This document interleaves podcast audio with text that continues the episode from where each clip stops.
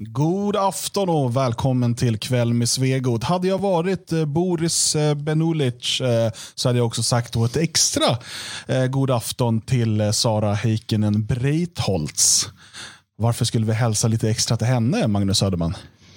Nej, men för det är en av de eh, som framför allt uppskattar eh, ett gott arbete och det är lite det vi eh, pysslar med och framförallt Boris naturligtvis. Men nu är vi inte Boris, någon av oss, utan vi är vi och därför så, så får det helt enkelt vara som det är. Men ja. Men vem är Sara Heikkinen Breitholtz? Ja, men det vet Björn Björkqvist som sitter bredvid mig. Nej, jag har ingen aning vad ni sitter och pratar Det är om. så roligt för ingen vet vem hon är dessutom. Eh, och, um, hon är väldigt populär på Twitter med sina 339 följare. Och eh, Hon blev lite extra känd här eh, för några dagar sedan när hon krockade med en buss eh, påverkad, misstänkt påverkad av droger. För Nej. andra gången i år! Nej. Nej, men vad säger du? Droger, Sara förstår du? Denna unga späda flickkropp. Ja, ehm, så hon, hon eh, har det väl lite jobbigt just nu. Men jag tyckte mest att det var kul, för när jag började kolla upp vem hon var, då så skriver hon på sin presentation på Twitter I am a brave, brave med, så här- med stora bokstäver. I am a brave Swedish parliamentarian. I am a member of the foreign affairs committee. Sh- Sherry woman. Cherry- Körsbärstjej tror jag det betyder. Of the APPG on SRHR. And I fight for equality and equal rights. Eh, gick med mars 2014, eh, har lyckats att samla ihop 339 följare trots att hon har suttit i riksdagen då ett tag. Eh, det tycker jag är Grattis. intressant i sig också med tanke på att ja, vad blir det? Hon, hon har varit där ungefär 2000 dagar. eh, Vilket betyder att hon får en följare, ungefär- en följare i veckan eh, som riksdagsledamot. Ehm, men kanske det som fick henne att börja med droger, något som depression över den ö, o, o, vad säger man, uteblivna uppmärksamheten i sociala medier. Jag känner lite med henne. Va? Mm, jag känner med henne. Eh, för att jag är lite som hon, klämd mellan två giganter. Jag har ju en, en sparsmakad eh, närvaro på sociala medier. Jag har försökt alla eh, trick i boken. Men när jag, när jag ser på... När jag ser på Björn Björkqvist och Dan Eriksson hur de fullkomligt spurtar iväg. Det är tusentals eh, följare, jag har några få. Samma sak på Youtube där eh, eh, Björn här har 10 000 visningar, följare, jag vet inte vad det heter. Eh, och, och jag har någon, sådär, några stycken. Liksom. Kan det ha att göra du- med att du vet vad det heter? Att det, det är en, en av nycklarna till att du inte har så många av dem? Och, och du Dan Eriksson som, som alltid twerkar till dina sociala medier och, och så. Jag känner mig som henne och jag funderar också på att börja med droger. Jag tror att du har fler följare än vad jag har på Twitter faktiskt och då har du knappt använt det. Så jag vet inte. Nu laggar Björn lite här. Jag hör väldigt dåligt vad han... eh, Det, eh, nej. Ja, ja nej. ehm, Just ja, Björn en, en eh, riktig... eh, en riktigt eh, fin sosse där. Eh, har du försökt nu med Onlyfans någonting Magnus, undrar Starchatten? Eh, nej, eh, det blev riktigt, inte riktigt avgjort det där känner jag.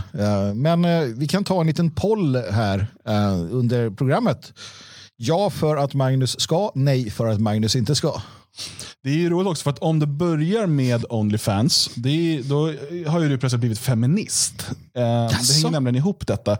Det, det berättar Alexandra Wallin, ännu ett så här stjärnskott. Hon är vad jag vet inte riksdagsledamoten, men hon är ordförande för MUF i Kävlinge.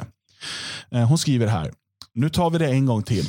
Surrogat, surrogatmödraskap, Onlyfans och sexarbete, det är feminism. Feminism är rätten över sin egen kropp.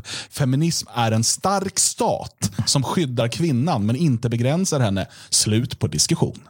Och då var hon muffare. Mm? Mic drop. Stark stat. Ja. Nej men vänta nu, ska vi klicka av de här boxarna då? Sexarbete? Eh, ja, jag vet inte. Men vad är grejen? Hon, hon sa slut på diskussion, så ska Ja, du sitta och älta det här. Ja, vad är det för patriarkalisk, patriarkalisk dynga jag håller på med här? Men eh, sexarbete, ja. Men jag börjar med Onlyfans, sen får vi ta det här ett steg längre. Om det är så att sexarbete anbefalls av mina trogna följare så ja, vad ska man göra? Jag vill ha likes på, på Twitter precis som Björn. Eh, Och, och Ja, de, men nu har vi slagit både höger och vänster. Vi har visat upp en typisk sosse, alltså en eh, knarkande eh, kvinna som inte kan köra bil och in, ingen bryr sig om.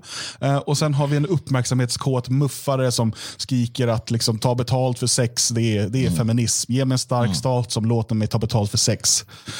Eh, det är där vi är. Man- Jag- jag- det, är det är det politiska landskapet vi försöker liksom, manövrera oss i. Alltså om hon ringer mig så kan hon få en stark man som tar betalt för sex och hennes vägnar. Ja, Alltså på Onlyfans. Det är ett tips. Eh, Jag kan vara hennes stat. Får jag vara din där hemma i? Sverige? Hur, hur, hur är det egentligen? Eh, det var konstigt. Nu är det jättekonstigt. Men det var... Jag vet inte vad jag hamnade Får jag vara din stat, Björn? Jag vill ha sån här coronavägg mellan här i studion. Jag börjar bli orolig. Det är obehagligt och konstigt. Eh, Annars har vi det bra här hemma i Sverige. Ja, hur känns det med eh, friheten och sådär att eh, kunna göra saker? Eh, ja, du vet, man, när man väl har fått den här friheten då tar man den för givet. Men man får aldrig ta friheten för givet. Eh, och demokratin får man aldrig ta för givet. Varje generation måste kämpa för sin frihet. Friheten leve. Jag var inne och trollade en Facebookgrupp i helgen. eh, För att jag inte hade något bättre för mig eh, när jag låg i badet. Eh, Det var någon Facebookgrupp som krävde ma- ansiktsmasker i Sverige. Och Jag bara gick in och kommenterade folk att, typ att du, du får ha ansiktsmask på dig om du vill. Uh, varpå i stort sett alla svarade att men det är inte det som är poängen. Poängen är att staten ska säga till oss att ha det. I Sverige så får man inte bada Eh, längre i princip. Eh, det, det är då man får dålig. Jag minns att kungen pratade om det för några år sedan.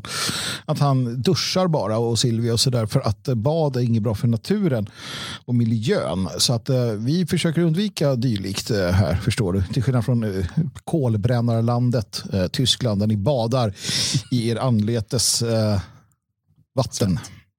Ja, um ja, varför jag nämner det här är ju bara för att, eh, vi ska bara kort beröra det här, vi kommer att prata om lite annat. Men vi går ju alltså nu på onsdag in i en så kallad full lockdown. Tidigare har vi eh, haft en liten lockdown. Eh, eller som Merkel sa vid den presskonferensen när den lilla lockdownen presenterades. Nej, det här är ingen lockdown, det är en shutdown. Okay. Eh, det är många begrepp som liksom kastas runt. Men från och med onsdag så eh, stängs allt förutom ehm, matbutiker och apotek. Ehm, och en hel del nya regler tillkommer med liksom hur nära man får stå folk och sådär. Och, eh, matbutikerna har redan då fått ganska kraftiga begränsningar på hur många som kan vara i lokalerna. Eh, och man måste ta en kundvagn när man går in. Även om du bara ska handla tuggummi så måste du ha en kundvagn. Och Det här är dels för att de ska veta hur många som är i lokalen. Så de har kanske, beroende på storlek, då, 40 kundvagnar. Och Finns det ingen kundvagn så får du ställt då i kö utanför. Det här leder också till en jättebra business för säkerhetsbranschen ska sägas. För att det står vakter utanför de flesta matbutiker och kollar så att man inte går in utan kundvagn. Eh, och När man går in med kundvagn eh, så kan man lätt få för sig att man kanske vet, man har kundvagnen och så går man runt den lite grann och plockar något. Då finns det vakter i butikerna som skriker på en att man måste stå bakom kundvagnen. Det är så man handlar nämligen. För att det, kundvagnen fungerar också då som avståndshållare till den framför. Har vakterna också kundvagn då? Nej, detta är ett, ett, ett sak jag ska ta upp med dem imorgon tänker jag. Det var bra att det kommer det argumentet här Björn. Ska filma och se hur de reagerar på denna, denna fråga. Eh, Men- men- Det är så hysteriskt, det är så galet. Eh, och nu så, De stänger ju då eh, skolor och dagis och sånt där också. Då. Eh, många har redan varit stängda men, men nu blir det helt stängt. Eh, men det finns ingen som helst stöd för att Normalt sett är det då om du har barn på dagis eller små barn i skola och de måste vara hemma, då måste ju åtminstone en av föräldrarna också vara hemma. Och samhället är ju väldigt mycket uppbyggt kring att båda arbetar och så. Men det finns inget sånt statligt stöd eller någonting för att du ska kunna vara hemma. Och arbetsgivarna har inget krav på sig att de måste låta dig vara hemma. Eh, så att jag har hört från liksom, folk i min närhet nu hur de tvingas välja. Antingen är barnet hemma själv. Då kan vi prata liksom treåringar. Eh, eller så säger de upp sig från jobbet. Det är de två alternativ de har. Det är bara att låta dem vara själva hemma. Treåringar kan väl ta hand om sig för tusan. Vad är detta? Men man måste Herregud. förstå hur, hur absurt det här är. Alltså hur sjukt det är. Eh, att man, eh, vad de håller på med. Men, men ja, det är det som vi går in här. Fram till 10 januari eh, pågår den här så kallade då, eh, fullständiga lockdownen. Um, som tur är, där jag bor uh, så är det inga utegångsförbud eller så än. Uh, det är ju det i, i delar av Sachsen och, och Bayern och så där får man inte vara ute till klockan 21 för då är viruset extra farligt. Typ. Um, men uh, det är inte här än. Vi får väl se om det kommer.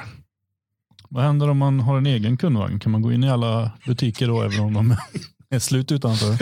Detta ska jag också pröva tänker jag. Eh, jag. Jag jobbar på att bli utvisad. Liksom. Det är det, det jag kämpar för. Men, men en fråga här eh, som ställer sig naturligt är, är vakterna också där du bor eh, typ kriminella skinheads eh, allihopa?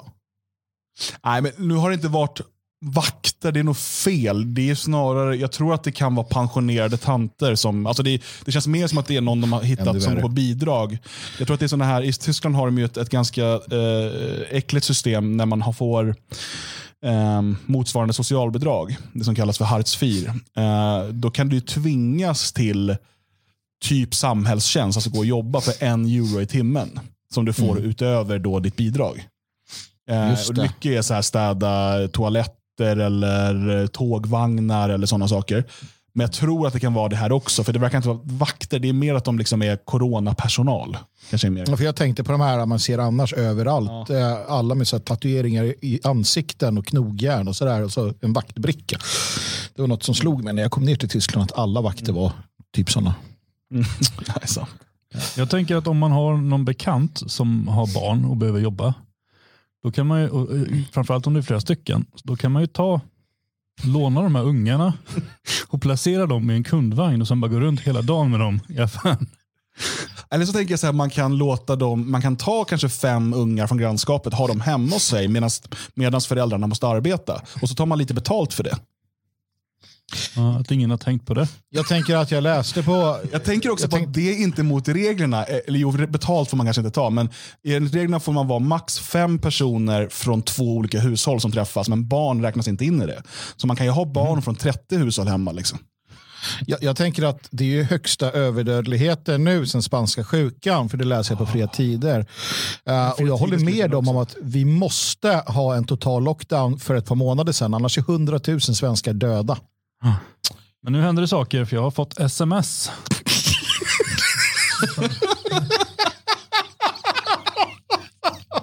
Oj, oj, oj. Jag har inte fått några sms, fast jag har ett svenskt mobilabonnemang. Hej då.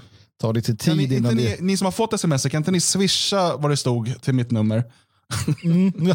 Ja, ja, jag gör gärna det. Hur mycket ska jag swisha? Nej, det får ni bestämma själva. 0739 19 23 13. Eh, swisha meddelandet där så jag vet vad det, vad det stod. Eh, överdödligheten. Eh, Ja, Alltså, nu har inte jag läst Fria. Tidning-artikel. Jag bara säger det, ah, såg ni att han gjorde någonting som har pajat kameran? Mm. Det är märkte ni det med, men som- jag tänkte jag kan inte vi- styra er kamera. Nej, men den är ex, nu är den extremt ljus. Om du tar, det där, ta en mörk, kör upp den mörkt Ja, det- mot den och se om den ställer om. något med fokus eller något som hände där. nu ser vi kameran i kameran. Så där, bra. Tack. Du, Vi, åt, vi, la, Hacker. Lagade det! Fy fan, jag trodde inte det skulle gå.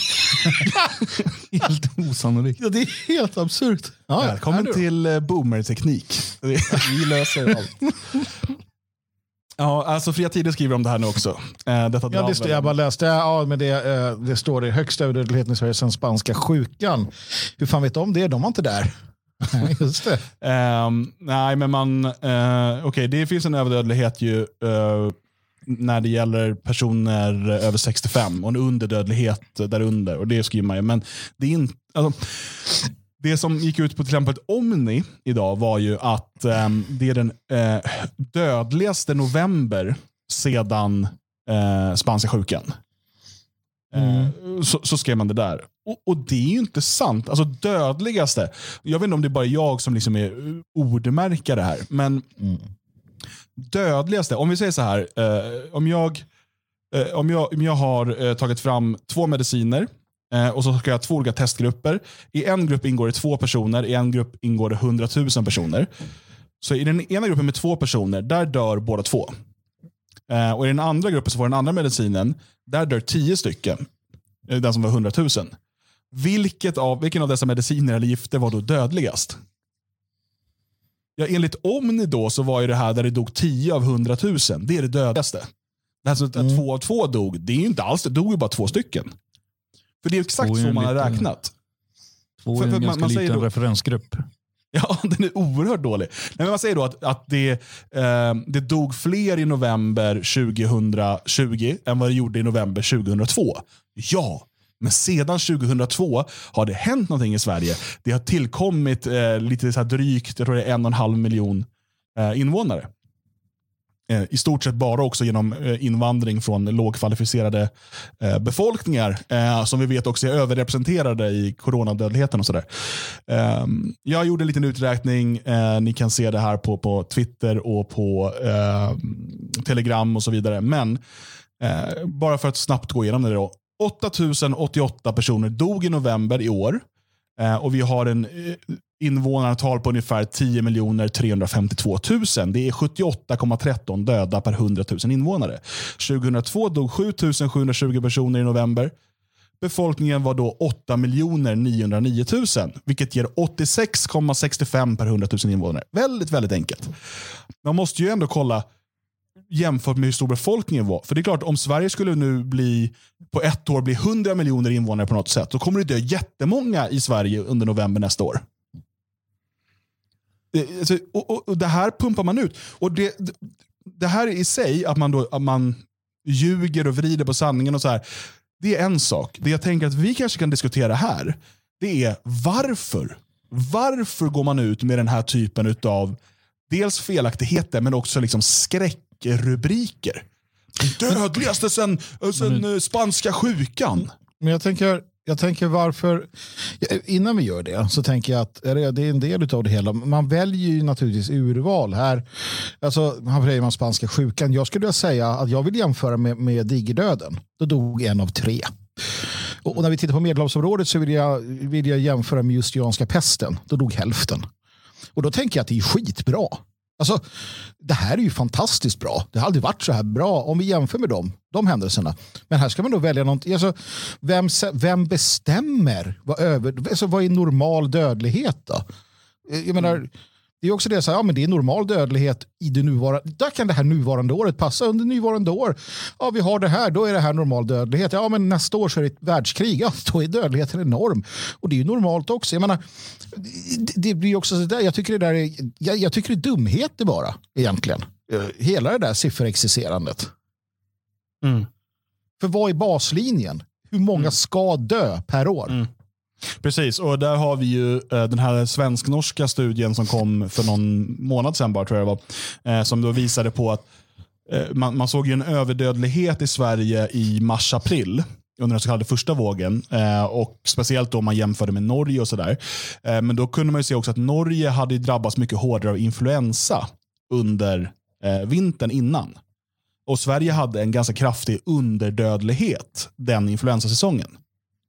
Vilket gjorde, alltså, och det är det här som folk har så svårt att, också, att ta när man säger. För det låter, om man inte förstår riktigt hur man menar så låter det ju omänskligt och hårt. För man säger, det är människor som ändå hade dött. Liksom. Jag frågar, men vadå, det betyder ju att de ska, vi ska döda dem. Nej, det är inte det vi säger.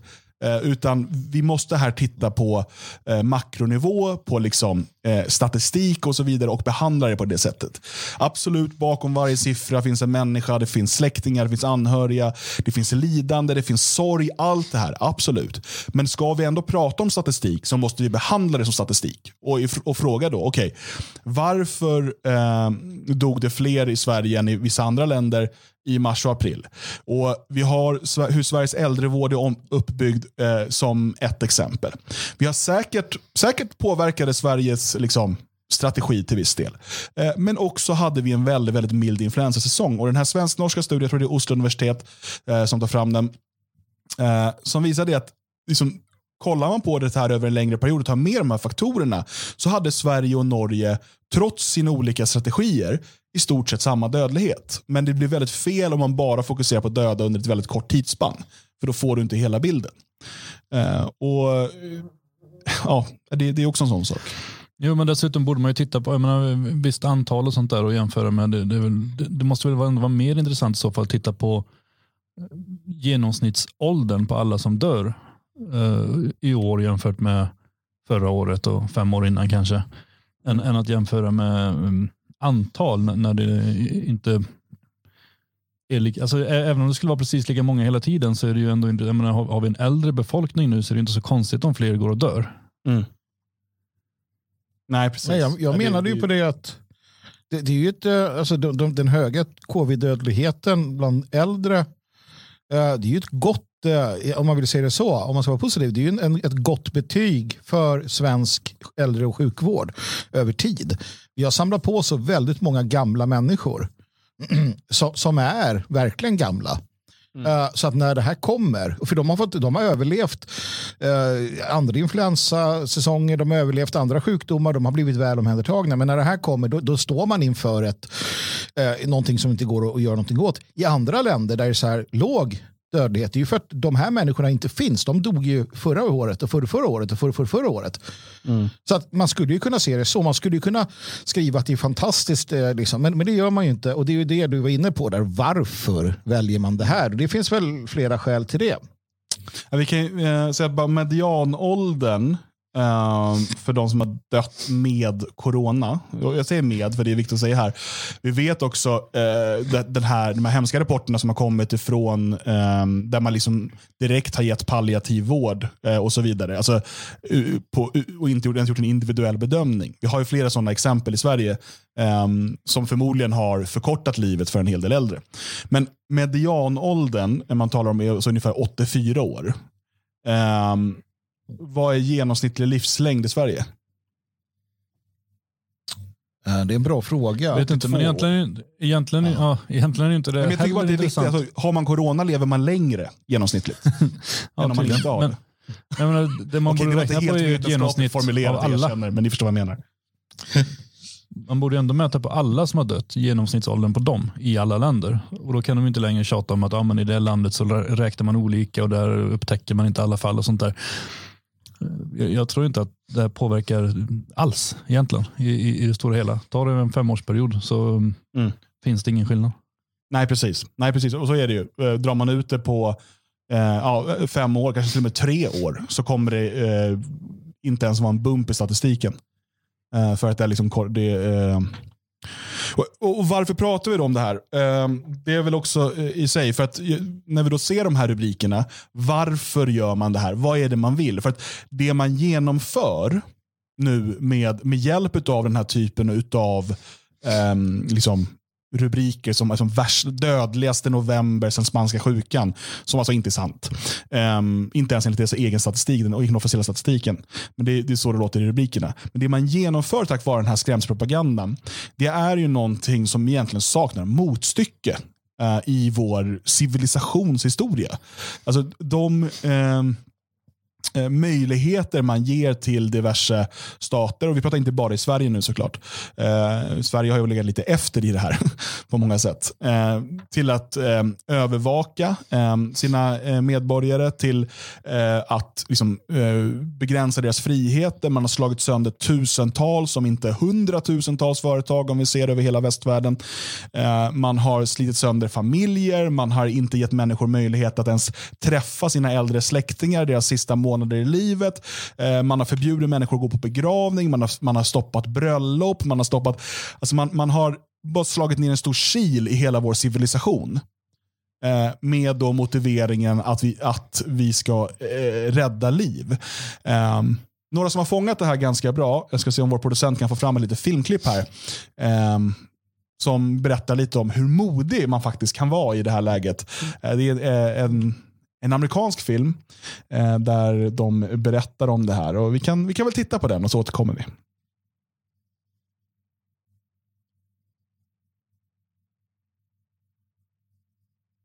Snart. The world needs more bravery.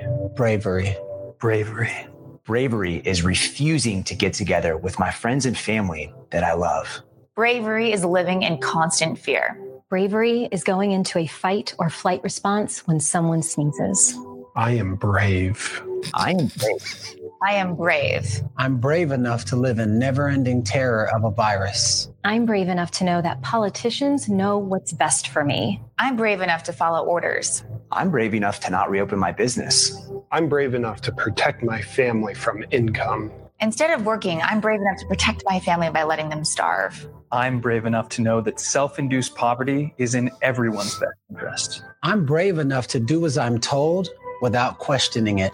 I'm brave enough to get my personal worldview from the media. I'm brave enough to dismiss all ideas that the fact checkers say are false. I'm brave enough to live in constant fear about what could happen to me. I'm brave enough to feel ashamed if I'm not wearing a mask in public. I'm brave enough to scream at people who are not as scared as I am. I'm brave enough to want to be tracked so I can be safe. I'm brave enough to know that I'm too weak to survive unless I get a mandatory injection. I'm brave enough to teach my kids to boldly fear human connection. I'm brave enough to keep my child from going to a school that doesn't require children to cover their faces all day. I'm brave enough to show my kids how to be obedient to all authority figures. I'm brave enough to know I'm helpless without someone telling me what I'm allowed to do. I'm brave enough to know that what they tell me to think is what I think. I'm brave enough to resist the temptation to think for myself. I'm brave enough to obey for everyone's safety. I'm brave enough to know that I need the government to protect me at all times. I'm brave enough to know that when my gut tells me I'm being fooled, I'm wrong. I'm brave enough to know that the deaths of despair, poverty, and starvation are just the price we pay for being brave. Be brave. Be brave. Be brave. Together, we can reimagine a braver tomorrow. Ja, alltså vadå? Jag, det första, eh, första sekund, alltså det tog ett tag innan, eller är det, det är inte på riktigt, är det? Det är satir. Det, det är satir, ja. Ja, ja, men för det tog mig ganska lång stund innan jag sa, okej, okay, det här var ju inte konstigt. Ja, Det första var ju så här, nej men de är ju dumma i huvudet, jävla as. Ja, eh, jag hade gått på dem. De hade, om du hade här, nej men det är på riktigt, det är en, det är en människorättsgrupp här som heter Be Brave. Nej, Jag hade köpt det. Jag hade trott att det var sant. Ja, jag trodde nog på det lite längre än du tror jag. Du satt och tittade konstigt på mig när jag satt och så här, rynkade pannan och undrade vad vi höll på med. Mm. Det finns en, eh, jag tror att det finns en amerikansk kampanj som är någonting med Be Brave och så vidare. Men de, det där är en satirversion av den. Mm. Ehm, men det, ja, det, det är kul. Men, men det finns liksom poänger här som gör såklart också i, i satiren. eh, så som all bra eh, satir är. Eh, och, eh, för att vi, vi då eh, blir uppskrämda. Och jag, alltså jag har personligen då sett eh, här i Tyskland, eh, det var dock inte här där jag bor, det var i Berlin, men eh, där det då har blivit en typ ja, slagsmål. Eh, nära på i alla fall, man drog varandra i kläderna och sådär. Eh, för att eh, någon gick in utan mask i en butik. Eh, och då var det en kärring som började skrika eh, ta på dig mask, ta på dig mask. Eh, och jag bara kände att när hon skrek så kom det förmodligen fler basiller, alltså även om hon hade mask på sig, än vad det gjorde på den här tysta eh, mannen då som gick utan mask. Eh, och Hon kom springande och drog tag i honom och skrek ta på dig mask, ta på dig mask. Alltså hon jobbar inte där eller någonting. Och Det finns massor av sådana här rapporter. Eh, människor är helt galna. De är helt övertygade om att om de inte stoppar liksom, eh, det här meningslösa tygstycket framför ansiktet eh, så, så kommer folk bara ramla av pinn och dö på gatan. Eh, och eh, Man ställer nu in eh, julfiranden och så vidare. Eh, folk träffar inte sina släktingar. Alltså det, det, är så, det, är, det är så himla tragiskt. Och eh, Vi ska inte prata om liksom de psykologiska, de ekonomiska och sociala eh, konsekvenserna av det här som med största sannolikhet kommer att kosta betydligt fler liv än eh, det här viruset kommer göra. Jag har ju bestämt mig. Jag har lite ont i halsen också. Jag Känner mig lite varm och sådär. Men det, Smak har du inte känt på ett tag heller va? Smak och Nej, det, det, var länge sedan. Ja, men jag har ju bestämt mig att, att äh, blir det en sån här äh, med, med äh, sån här munskydd i Sverige och jag kan vara beredd att gå lite i, i före, före också, då, då blir det pestmask. Alltså den här näbben. Um, och om du där ute vet vart man kan köpa en sån där näbb, gärna till hela familjen, jag tänker att alla kan ha den, uh, och kan visa mig dit och så ska jag köpa sådana. Och, och om de skickar hit en sån där näbb så ska jag med glädje visa när jag går runt med den. Den kommer då användas i det offentliga uh, rummet. Uh, inhandlingar just gärna med hela familjen så att det finns en liten näbb och två större näbbar. Ja, och så där, för att jag tänker att det är viktigt. Och det, var ändå, det är de tre som sitter på dig, alltså, det är de du pratar om. Det. Ja, precis. Men jag tänker att det är ändå smart. Alltså de här blöjorna som du har, eh, liksom, Dan, jag menar en rejäl näbb. Det håller ju också borta folk på ett helt annat sätt, tänker jag. Så att eh, det kommer jag använda. Um, ja. Mm. Men det där är liksom inte alls, uh, har inte den effekten som näbben har. Du kan liksom picka med den. jag kör en säker sen. Alls samma attityd. Men jag, det är för er skull som jag har på mig den. Ja, men det är bra för att vi vill inte att du smittar oss. Uh, faktiskt. Nej, men jag vet inte. Jag, jag sa ju det till dig där, vi pratade om det. Och, och, alltså det är fortfarande svårt. Alltså den här... Eh, alltså, om det blir tvång. Mm. Jag, jag, har så svårt att se att man... Hur fan, alltså, jag förstår i Tyskland, både jag, jag är beredd att underställa mig främmande myndigheter också. Så, för att det är så mm. svårt att ta, ta fighten. Men i Sverige, att som svenskar, nej men nu sa, nu sa Löfven och grabbarna att jag ska... Du vet, det är nästan så att det spelar ingen roll. Hade det varit digerdöden, folk dog på gatan, så bara nej. Allt de säger är fel och falskt. Vad säger du Björn, kommer du kunna med att leva med dig själv om du lyder eh, ett sånt där tvång som kommer kanske? Nej, men alltid vill man ju pröva på något sätt. Det kommer man ju göra. Eh, på något sätt så kommer man ju ändra. Sen är ju frågan, Ja, man får ju to tolka lagen antar jag. Lite, lite frikostigt. Mm. Mm. Jag vet räcker det med någon sån här typ slöjare så som bruden har när man gifter sig? Eller Just en sån här, eh, velo, nej, lov, nej vad fan heter det? Flor, flor, flor. Jag har ju eh, hittat medelvägen just nu. Dels så vet jag vilka butiker, nu stänger ju alla butiker förutom matbutiker, men andra butiker och sånt då, där här jag bor, där de inte bryr sig. Um, de skiter i det. Men sen finns det några där, man, där de är väldigt petnoga. Och då har jag en sån här neck warmer, heter det va, från Lego Gloria. Uh, mm. Som uh, man kan dra upp bara. Alltså det finns inga regler att du måste ha någon speciell typ av skydd eller sådär. Uh, utan du kan ha en halsduk eller en del drar bara upp tröjan så här och går runt. Men, men det är väl fortfarande så ändå. Jag har, jag har svårt att se att man enligt eh, tysk konstitution kan tvinga människor att ha en mask. Eller svensk för den delen. Det, är, det är ju uppe nu och prövas eh, på, på högsta nivå. Det är ju människor som har blivit eh, bötfällda eh, mm. och driver det här vidare för att, och menar att det här inte, eh, inte håller rent eh, med, med författningen. det får vi se. Mm. Ja, men jag tänker i Sverige också, vilken lag grund skulle man stå på? Är det någon smittskyddslag då? Men det, det, att tvinga ja, det det någon att ha på sig eh, någonting. Vill, det... Men de vill ju nu uh, ha igenom den här pandemilagen som kommer. Mm. Jag vet inte om det kommer hjälpa dem att ge masker i och för sig, men de kommer kunna begränsa hur många som får vara i butiker och sånt. Uh, och, och, Det kommer ges en massa nya, nya befogenheter till, till staten. Och um, det demonstreras ju lite grann mot det här nu, men nu har man ju förbjudit demonstrationer i Sverige. Eh, om man är fler än åtta personer, vilket man behöver vara för att det ska vara en demonstration eller allmän sammankomst. Eh, och vi såg bilder, eh, filmklipp från Mariatorget eh, nu i helgen, tror jag det var, i, på Södermalm i Stockholm. Eh, där ett antal personer eh, demonstrerade mot detta och eh, greps av polis. Eh, och En kvinna kastades in rätt bryskt i en polisbil. Och liksom, nej, så att vi har ju eh, våldsmonopolet då som upprätthåller nu att, att den här den här lagen, eh, som alltså kommer ge eh, staten eh, befogenheter man aldrig haft förut, att kunna kontrollera vår vardag, eh, det ska inte få protesteras kring det.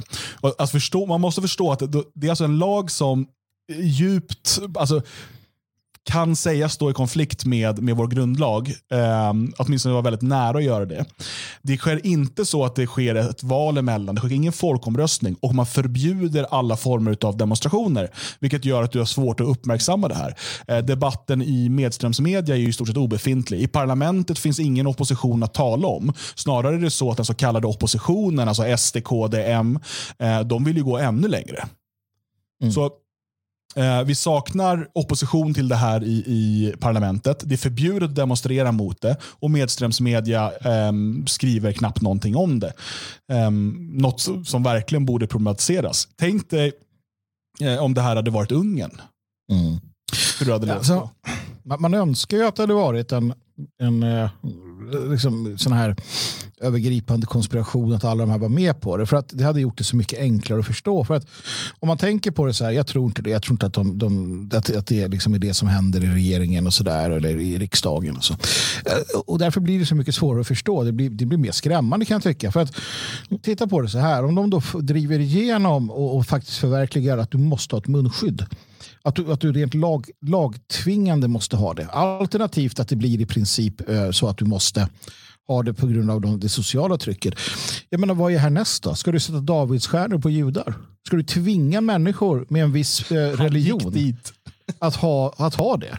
det för det, det är ju det som kommer, det vet vi. När, du har, när regeringen och riksdagen har den makten, Jag är inte då är det, då är judarna. Det är judarna nästa gång. Eller Jehovas vittnen. Eller homosexuella. Nej men det är ju inte det den så här gången. tycker jag man Utan- skulle ha sådana judehattar. Nej, men det som händer den här gången det är ju att alla de här grupperna sätter, eh, uh, eller inte de grupperna kanske nödvändigtvis då, men det sätts då uh, lappar på den som inte är vaccinerad.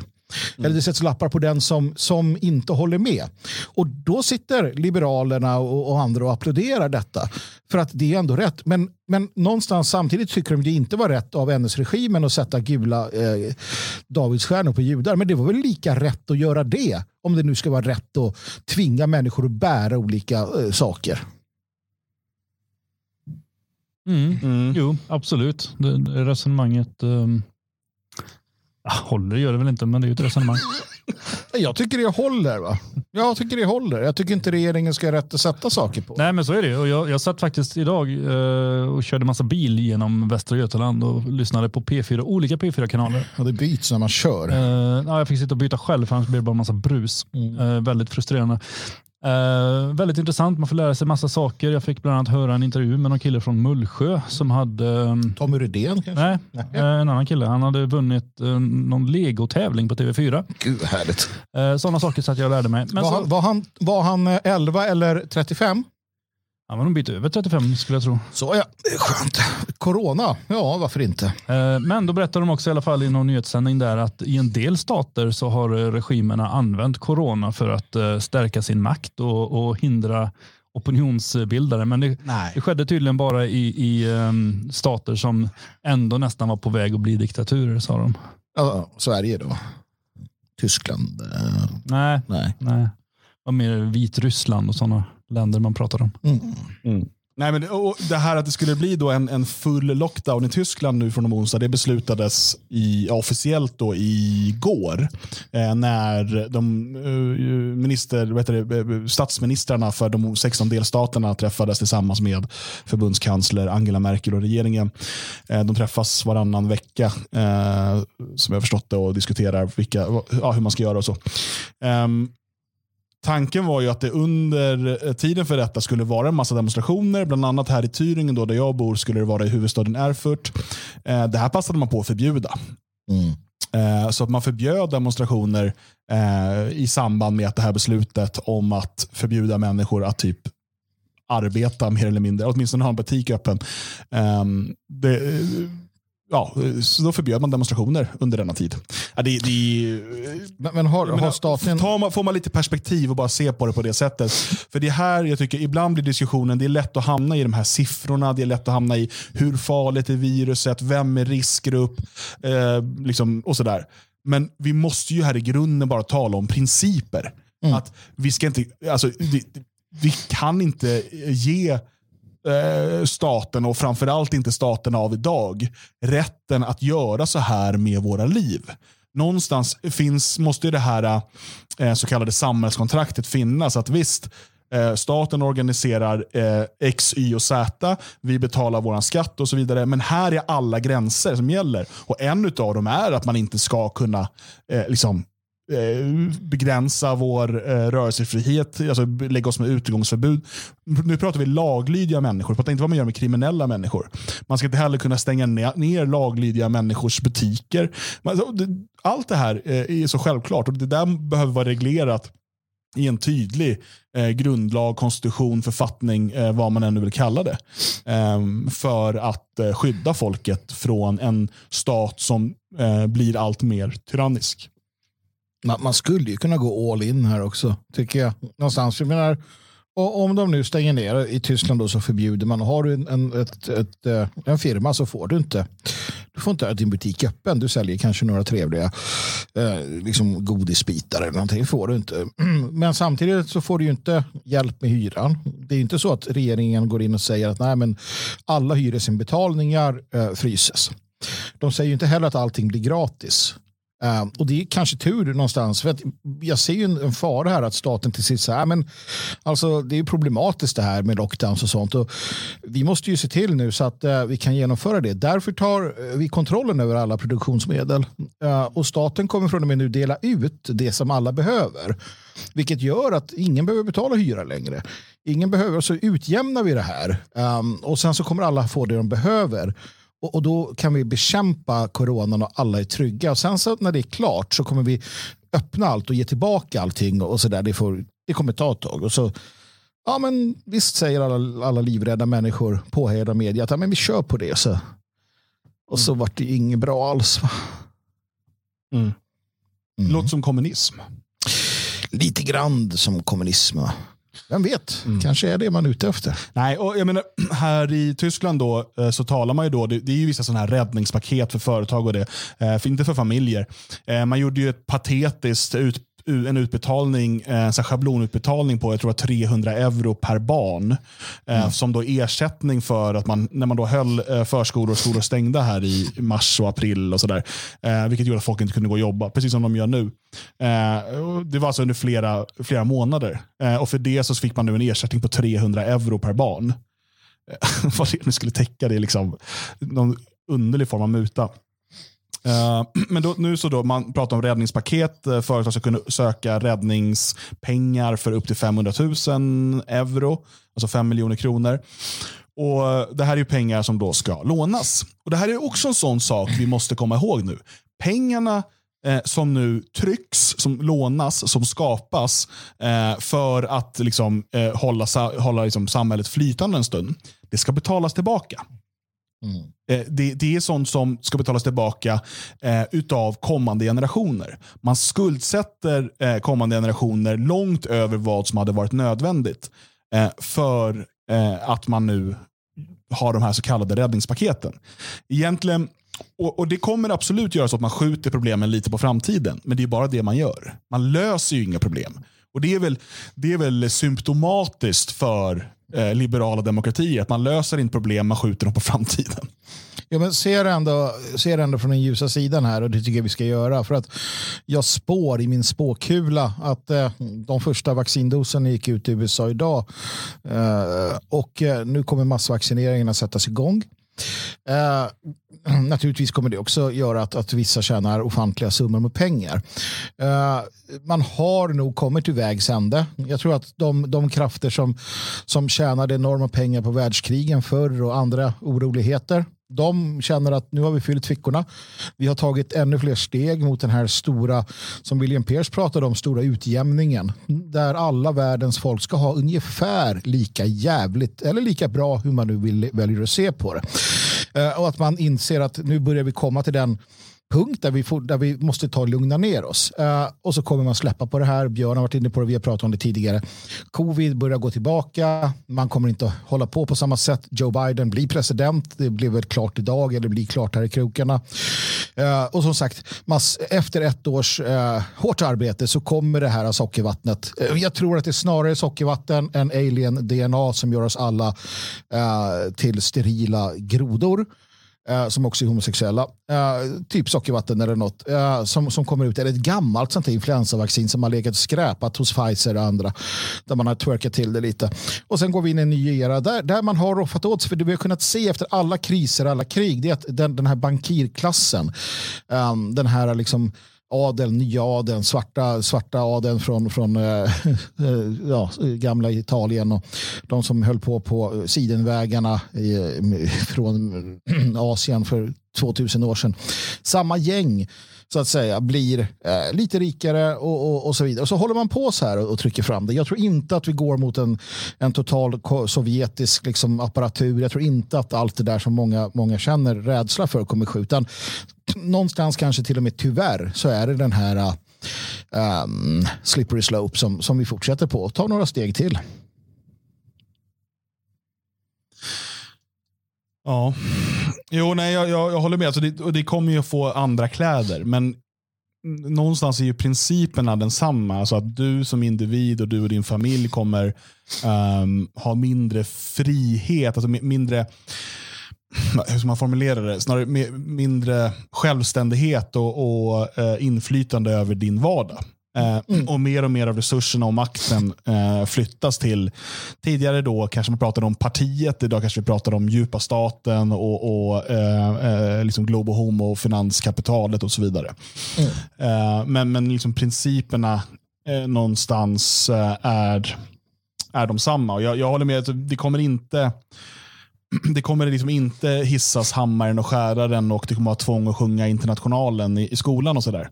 Eh, utan det, det, tar sig nya, eh, nya skepnader. Det måste man ha klart för sig. Men man, man måste se orostecknen eh, framför sig hela tiden. Och Det här är ju också någonting som har pågått under lång tid. Vi har ofta som nationalister då fokuserat mycket på invandringsfrågan eh, och, och, den hänger ihop med det här. Alltså viljan att eh, förstöra våra naturliga, naturliga identiteter och gemenskaper som är grundade i vår, eh, vår eh, rasliga och kulturella eh, samhörighet.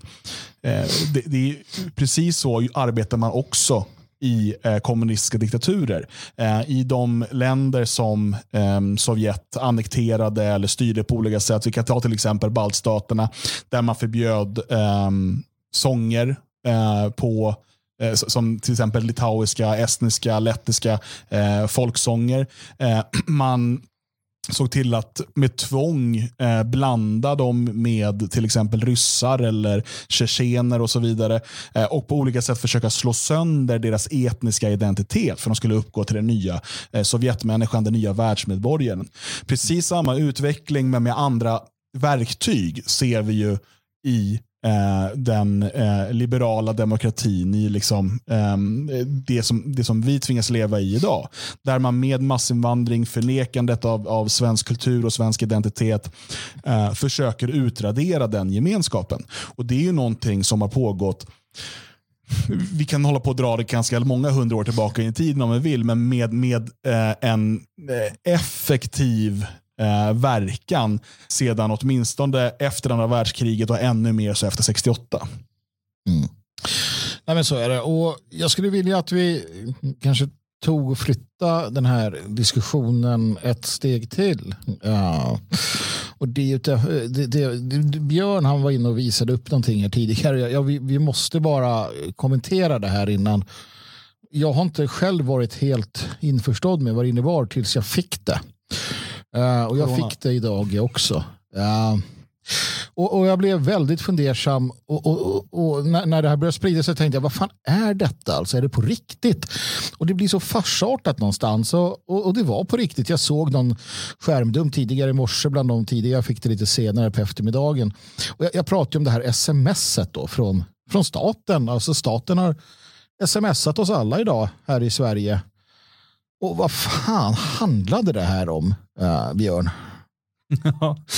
ja, det får man ju fråga sig. Nej, det var ju ett väldigt, väldigt konstigt uh, jag vet inte, vi får väl läsa upp det i sin helhet. Ja, ja precis. För, för, Börja med har det. Har vi så mycket tid? Jag vet inte. Ja, men jag tror vi, vi får förlänga annars. Vi löser det. eh, avsändaren är alltså FOM och MSB.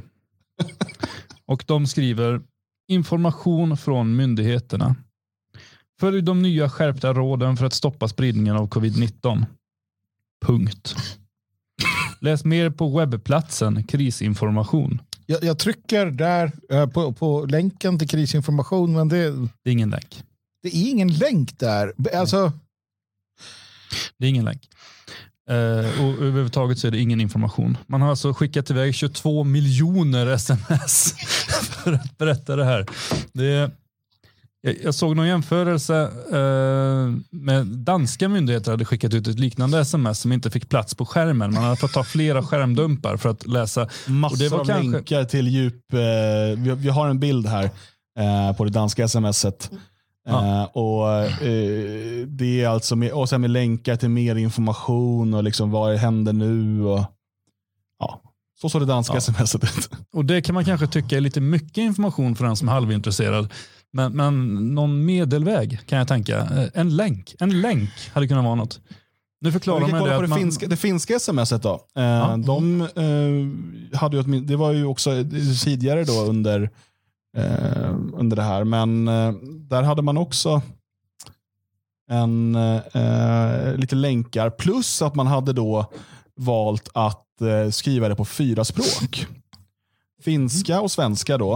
Eh, Mm. Och på engelska. Jag vet inte vad det sista är, förlåt. Kan det vara det är ju säkert eh, det är ju något annat. Det är något sånt där urgiskt, fino-urgiskt språk. Tungvrickarspråk. Ingen aning. Men, kan och vara sen då, samiska. Ja, det kan vara samiska. Nej, det, är ingen, det är ingen jojk med alls. Det där sudje lezat jeartit koiv Nej, det låter mer som ungerska. Eller, eller, eller så här, det är så det- finska ser ut på fyllan. Finns det Fyllefinska. finska? Ja, men alltså, nu läste jag ju här i, i chatten som går på olika, där ni kan se oss och höra oss. Och jag vet inte vad ni gör med oss. Eh, någon som skrev att inte för jag bryr mig, men var inte det här ett test? Jag vet inte, för att de bråkar ju om det också. Eh, MSB ville ju inte göra det här. De tyckte det här var lite onödigt och så fick de vara med i alla fall och skämmas. Så jag vet inte om det var ett test. Uh, alltså någon gång, nej, ja, alltså. Och om det hade varit ett test så kunde man väl ändå gjort det bra. Jag menar, så här, men nu ska jag testa den här bilen. Så därför så skiter jag i att sätta på hjul. Ja. Det Nej, går inte så- så heller, M- liksom. MSB har ju då själva sagt att de vill inte göra det här. Ehm, de tycker att, det, här är, att det, här, är- det finns massa problem med det och det är en dålig idé. Men regeringen har då kört över myndigheten. Och Det är den här utvecklingen vi har sett. Hur man tidigare Mm. lät då Folkhälsomyndigheten helt stå för råd och så vidare. Ehm, och Det var därför Tegnell liksom skickades fram. Ehm, men sen nu har ju regeringen gjort mer som i andra länder. Då, att men skit i vad liksom, myndigheten säger. Vi ska visa nu på att vi är starka och handlingskraftiga. Och Det är precis det det handlar om här. Och jävla Folk klagar på att det inte görs någonting och danskarna skickar sms och finnarna har skickat sms. Och, ja, ja, men, Anders, vi, vi skickar sms. och så, ja, kan Ulla skriva kanske? Så, ja, du vet. Sitter de där och så... hur länkar man? Inte. Det- Och det är därför det- som jag tror, em, du vet, du vet, Stefan kom och sa, Ulla har skrivit sms. Titta här på M- MSB, den kan vi väl skicka. Och så tittar ja, jo. Så säger de så här, det här är idiotiskt, men låt, låt Stefan skicka det nu. Så kommer alla förstå att han är galen. Liksom. Det är därför det ser ut som det gör tror jag. Jo, så för att just Berit här då, eller Britta, eller om det var, att hon, hon kan ju inte sätta in länkar. Hon vet ju inte hur man länkar in, och det är det här som är hela grejen. Ja, men man ska inte ha med länkar för då kan eh, det utnyttjas för phishing. Alltså att någon annan skickar sms och låtsas vara eh, Folkhälsomyndigheten eller MSB och ha en länk till någon sida där det står för att få veta hur du ska komma åt corona, lämna ditt kreditkortsnummer. Vilket säkert hade funkat på ungefär 3% av svenskarna. Det, det funkar ju sånt. Men Eh, då ska man först också liksom skicka ut sms till alla. Men i Danmark och Finland finns tydligen inte det här problemet. Men du behöver inte ens skriva en, alltså göra en länk. Om de hade skrivit krisinformation.se så hade din eh, telefon i de allra, allra flesta eh, sms-appar, då hade den omvandlat det till en länk. För att den ser att det är eh, .se. Mm. Men nu menar de istället att man ska gå och använda Google eller DuckDuckGo och söka efter krisinformation. Vad är det för himla... lämpligt. Lämpligt idag Ja. när Google låg nere när alla sms kom ut. Ja. Också. Det är Ja, men, och, så- Perfekt. så här- Nej, men det, det, jag vet, det är många som har klagat, alltså, gjort sig lustiga över det här. ifrågasättandet eller klagomålet, den här synpunkten. Och liksom att, ja, men hur svårt är det att söka upp en eh, adress? Och De flesta kan nog till och med lista ut att det bara är att sätta till ett .se så har man ju kommit fram. Men de har ju missat ungefär alltså, hur människor fungerar. För att, att skillnaden på att bara behöva trycka och komma till sidan och få den informationen som nu regeringen tycker är jätteviktig och att behöva stänga ner och öppna ett nytt fönster och skriva in adress eller namnet för att söka och sen gå in på den. Det gör att man tappar ja, definitivt mer än hälften, säkert 80 procent av alla som från början tänker att det här ska jag kolla. Eh, folk funkar så och det, det, allt ska gå snabbt och enkelt i telefonen. Att behöva göra de här fem extra stegen gör att man, man tappar i princip alla.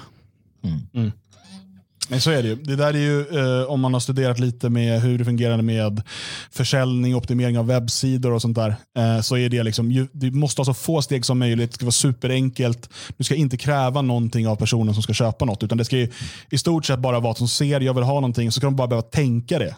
Och så ska det typ vara klart. Om du börjar fråga efter liksom här, mailadress, eh, kreditkortsnummer, du säger, nej, nej, men det orkar jag inte.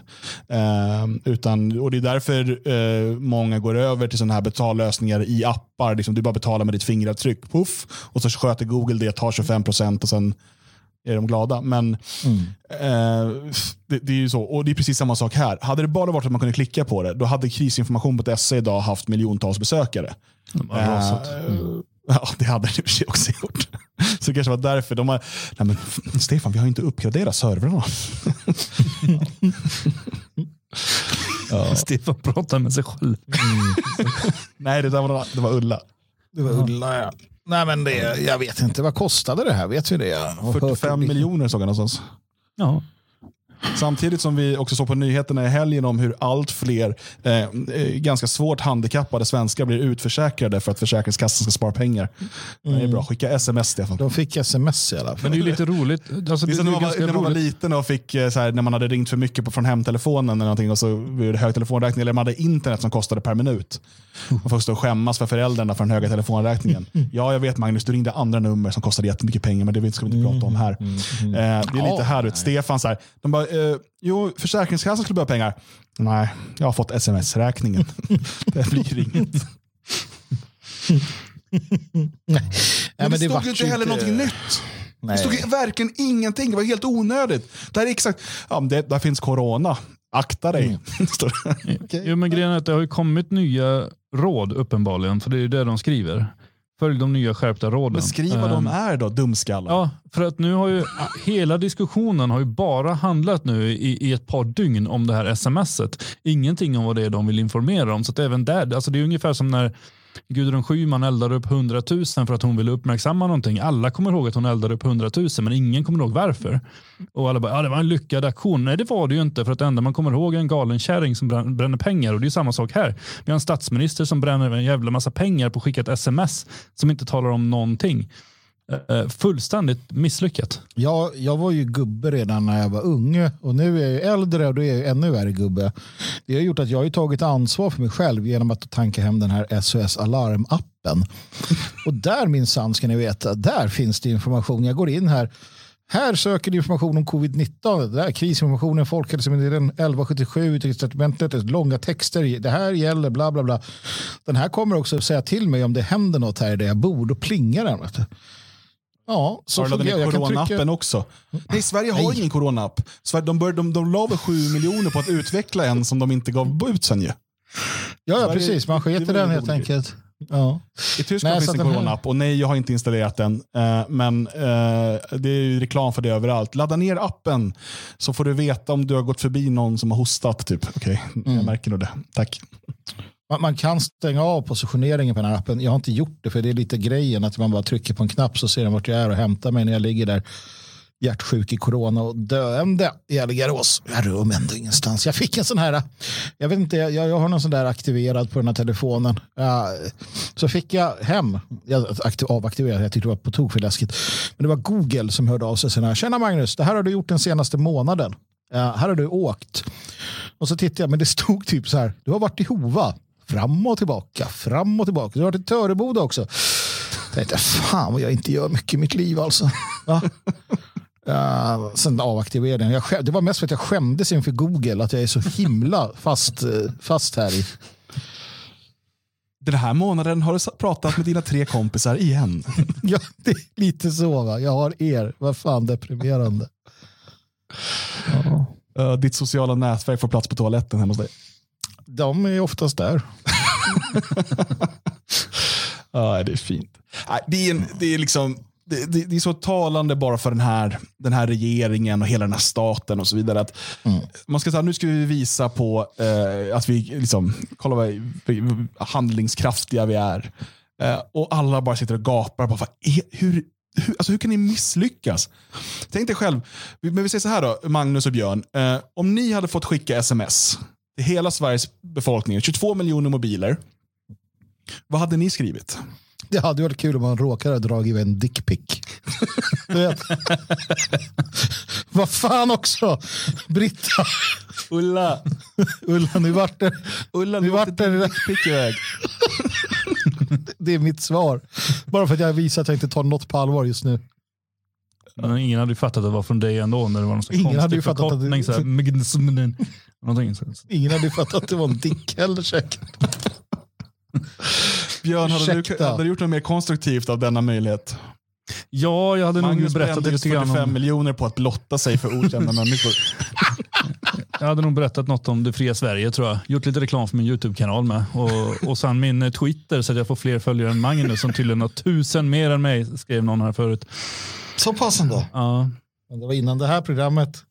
Jag typ skämde ut mig inför alla och bara så här, vad fan man håller på och jäkla med tramsa Söderman. Ja.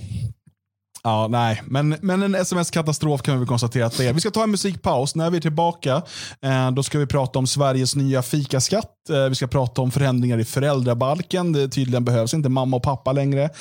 Och så ska vi prata yttrandefrihet eh, eftersom att Tommy Hansson från Sverigedemokraterna har dömts för hets mot folkgrupp efter en tweet om en icke-binär polis.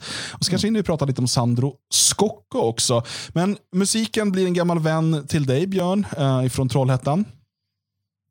Eh, här är Peter Lemark.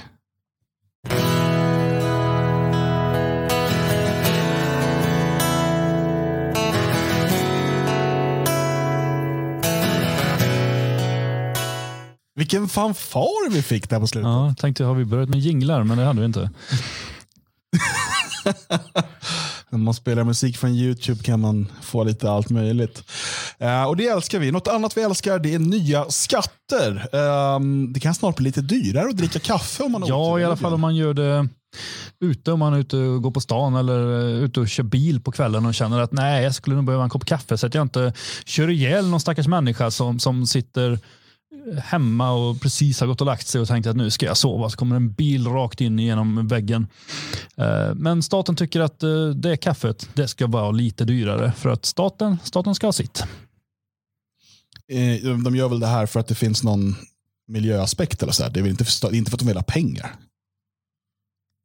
Nej, nej, såklart inte. Utan, eh, jo, men efter succén med plastpåseskatten så kände man att eh, det, här, det här ska vi spinna vidare på. För att man fick ju inte in så himla mycket pengar som man trodde. utan för Man hade ju räknat på att tjäna enormt mycket pengar på plastpåsarna. Men då, de här otacksamma svenskarna satte ju igång att eh, ha med sig påsar och köpa papperskassar och alla möjliga sätt för att komma runt den här lagstiftningen.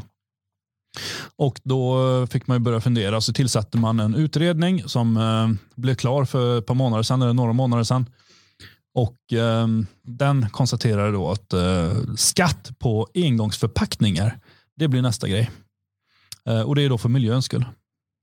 Men ska vi inte ägna oss väldigt mycket åt att ta med saker hem nu när det är corona? Jo, Ja, du tänker så.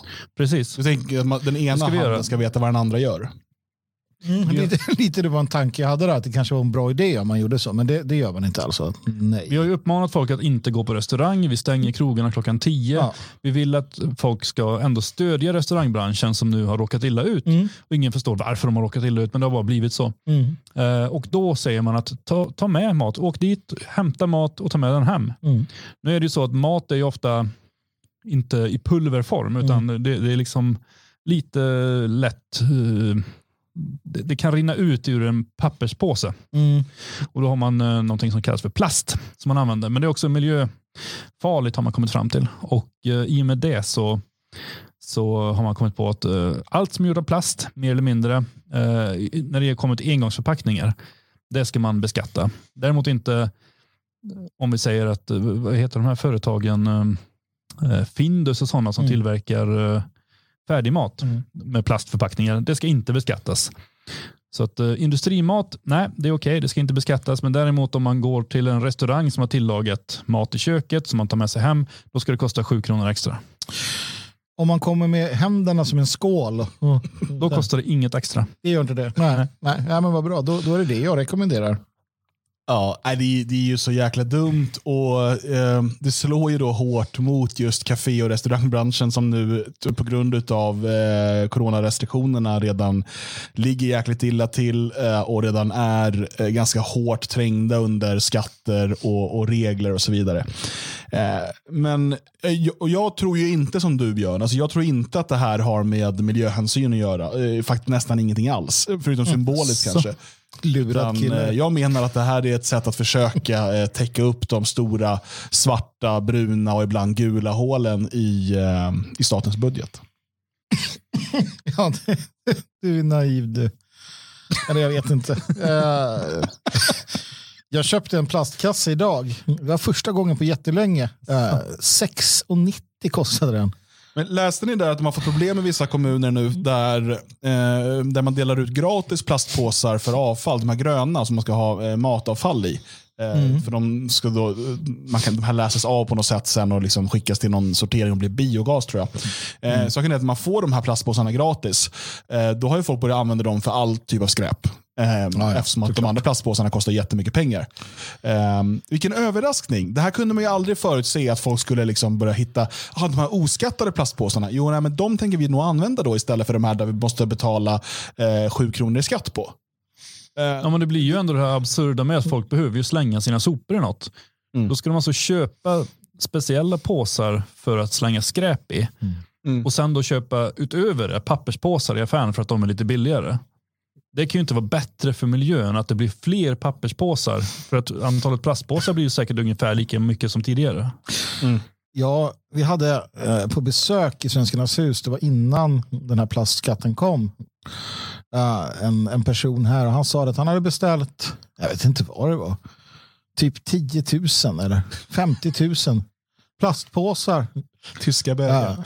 ja, men från Tyskland just. Han hade hittat något, det var billigt som fan sa han. Så han sa det, nu har jag köpt en, mitt, jag har en livsförbrukning av plastpåsar. Han brydde sig inte ett dugg. Jag, jag skrattade lite i mjugg åt honom. Jag skrattar inte längre. Det, är det skrattet ska ni veta, det, det fastnar här. Fastnar i halsen. Står jag här, sitter menar jag just nu. Och har, betalar jättemycket för plast. Ja. Ja, jag har inte köpt någon plastpåse, inte, inte för att bära maten eller såna, de större påsarna. Men däremot när man är inne i affären och vill köpa olika grönsaker och frukt och så. Då tar man de här små påsarna där de har lagt på 38 öre skatt. Jag, ett tag så tog jag papperspåsar istället. Men det är så jävla jobbigt när man inte ser sen vad, vad man har för olika grönsaker. Utan alla är bara såna här gråa påsar såna som amerikaner har och dricker sprit i. För att då får man göra det öppet. Ehm, ja, väldigt... ehm, Men eh, staten räknar ju med att de ska kunna få in 3,8 miljarder eh, per år. Kan de räkna ut hur många sms Stefan kan skicka för det? Jag skulle vilja veta. Oh. Men 3,8 miljarder per år eh, på den här skatten.